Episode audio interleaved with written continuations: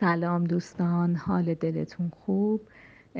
راجع به یه چیز خیلی جالبی می‌خوام باهاتون صحبت کنم و اون اینه که احتمال خیلی زیاد برای همتون پیش اومده که برای مثال هوس نون تازه می‌کنین.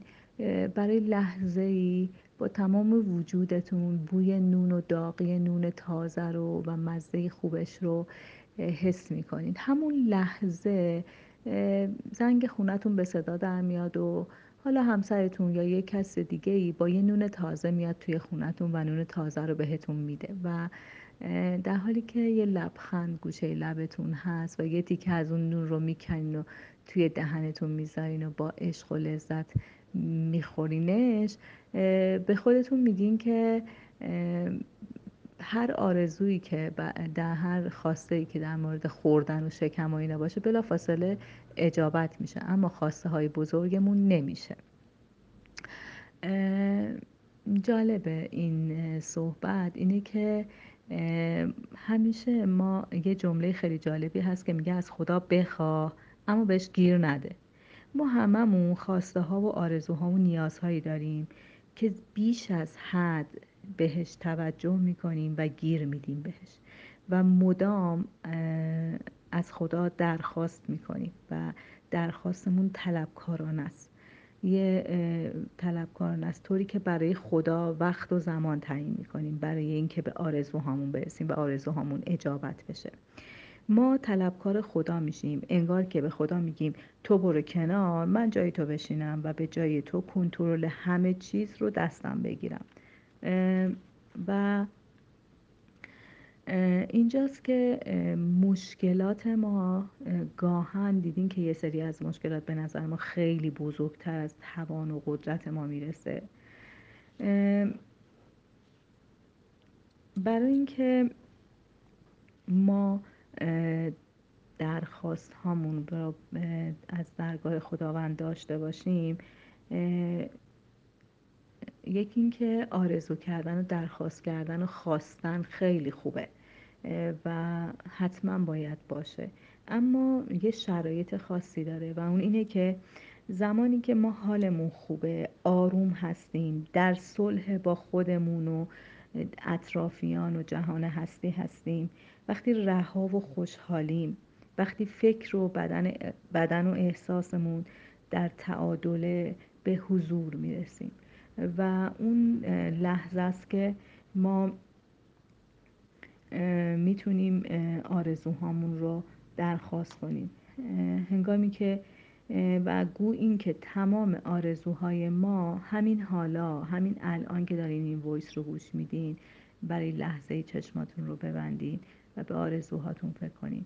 تمام آرزوهای ما اجابت شده و خواهد شد و می شود و هیچ آرزویی نیست که اجابت نشه.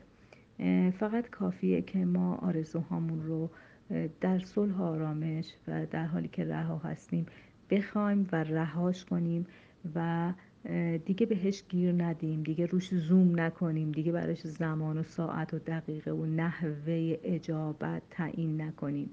اون لحظه است که آرزوهای ما برآورده میشه و اجابت میشه. مثل یه ملوانی یه ملوانی رو در نظر بگیریم که توی جزیره گیر افتاده براش مشکلی پیش اومده درخواست کمکش و اسش رو روی کاغذ می داخل بطری میندازه و بعد بطری رو داخل آب میندازه و دیگه نمی‌دونه که اون بطری قرار کی کجا و به چه نحوی دست چه کسی بیفته و چه جوری قراره بهش کمک کنن فقط امیدواره و مطمئنه که این بطری دست یک کسی می‌رسه و اون کس کمکش می‌کنه.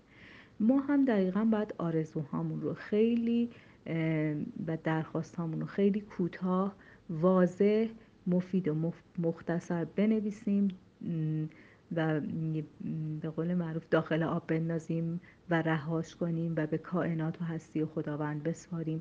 تا خودش به هر زمانی که لازم می‌دونه و مناسب می‌دونه اجابت بشه. تا به حال شده احتمالا شنیدین دورو بر خودتون که یه زن و شوهری زوجی سال هاست که دارن برای بارداری و به دنیا آمدن بچهشون تلاش می‌کنن ولی سال هاست که این اتفاق نمیفته دکترهای مختلف درمان مختلف دعاهای زیادی می‌کنن و خیلی حالشون بده و خیلی درگیرن و خیلی جنگ و دعوا و ناراحتی بینشونه اما بچه دار نمیشن. به محض اینکه دیگه رها می‌کنن همه چی و درمان و دارو و رفت آمدها و حرف و حدیث رو. به محض اینکه حتی تصمیم می‌گیرن که یه بچه سرپرستی یه بچه, بچه ای رو به عهده بگیرن یا اصلا خودشون دیگه به تنهایی در پذیرش و صلح قرار می‌گیرن اون لحظه است که در کمال ناباوری می‌بینن که باردار شده. مثلا خانم می‌بینه که باردار شده و قرار بچه دار بشن. این به دلیل اینکه انقدر گاهن ما برای به دست آوردن یه خواستمون حالمون خرابه. انقدر از درون داغونیم. انقدر روحمون خسته است جسممون خسته است. انقدر در تکاپو هستیم و انقدر در جایگاه خداوند خودمون رو می‌ذاریم. و قرقر می‌کنیم و طلبکار خداوند هستیم. چرا من؟ خدایا چرا منو فراموش کردی؟ خدایا چرا همه اتفاقات بد برای من باید بیفته؟ چرا به فکر من نیستی؟ و این چراها و چراها و چراها و این دلیل ها که همه کفر و شرک هستند و باعث میشن که ما از جایگاه عشق و صلح و خداوند دور بشیم باعث میشه که ما حتی